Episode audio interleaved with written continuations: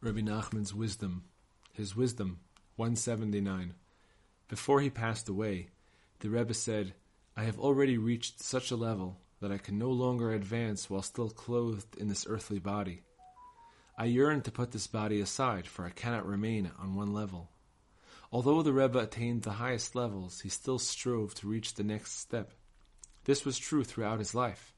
See his pilgrimage to the Holy Land, number 33. He finally reached so high a level that he could no longer advance while still in a mortal body. Therefore, he had to leave this world. He said, Ich wollt schon gegeben das Hemdel ausgetan, waren ich kein Euf in Madrege nicht stein.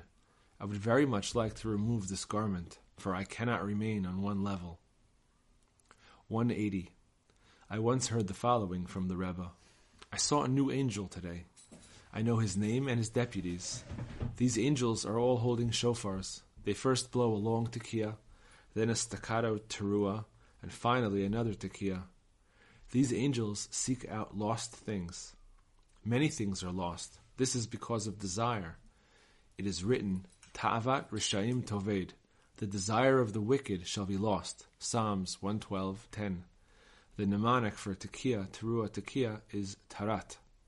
The initial letters of the words in this verse are the same as the mnemonic, ta'avot, tekiah, rishaim, teruah, toved, tekiah.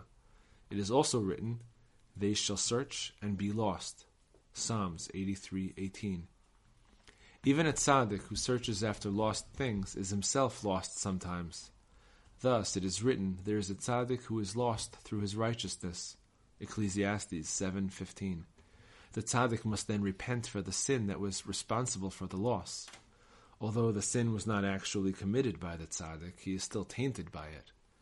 When he repents for that infinitesimal taint of sin, he is then able to recover awesome things that have been lost. When these are found, there is a great tumult and joy on high.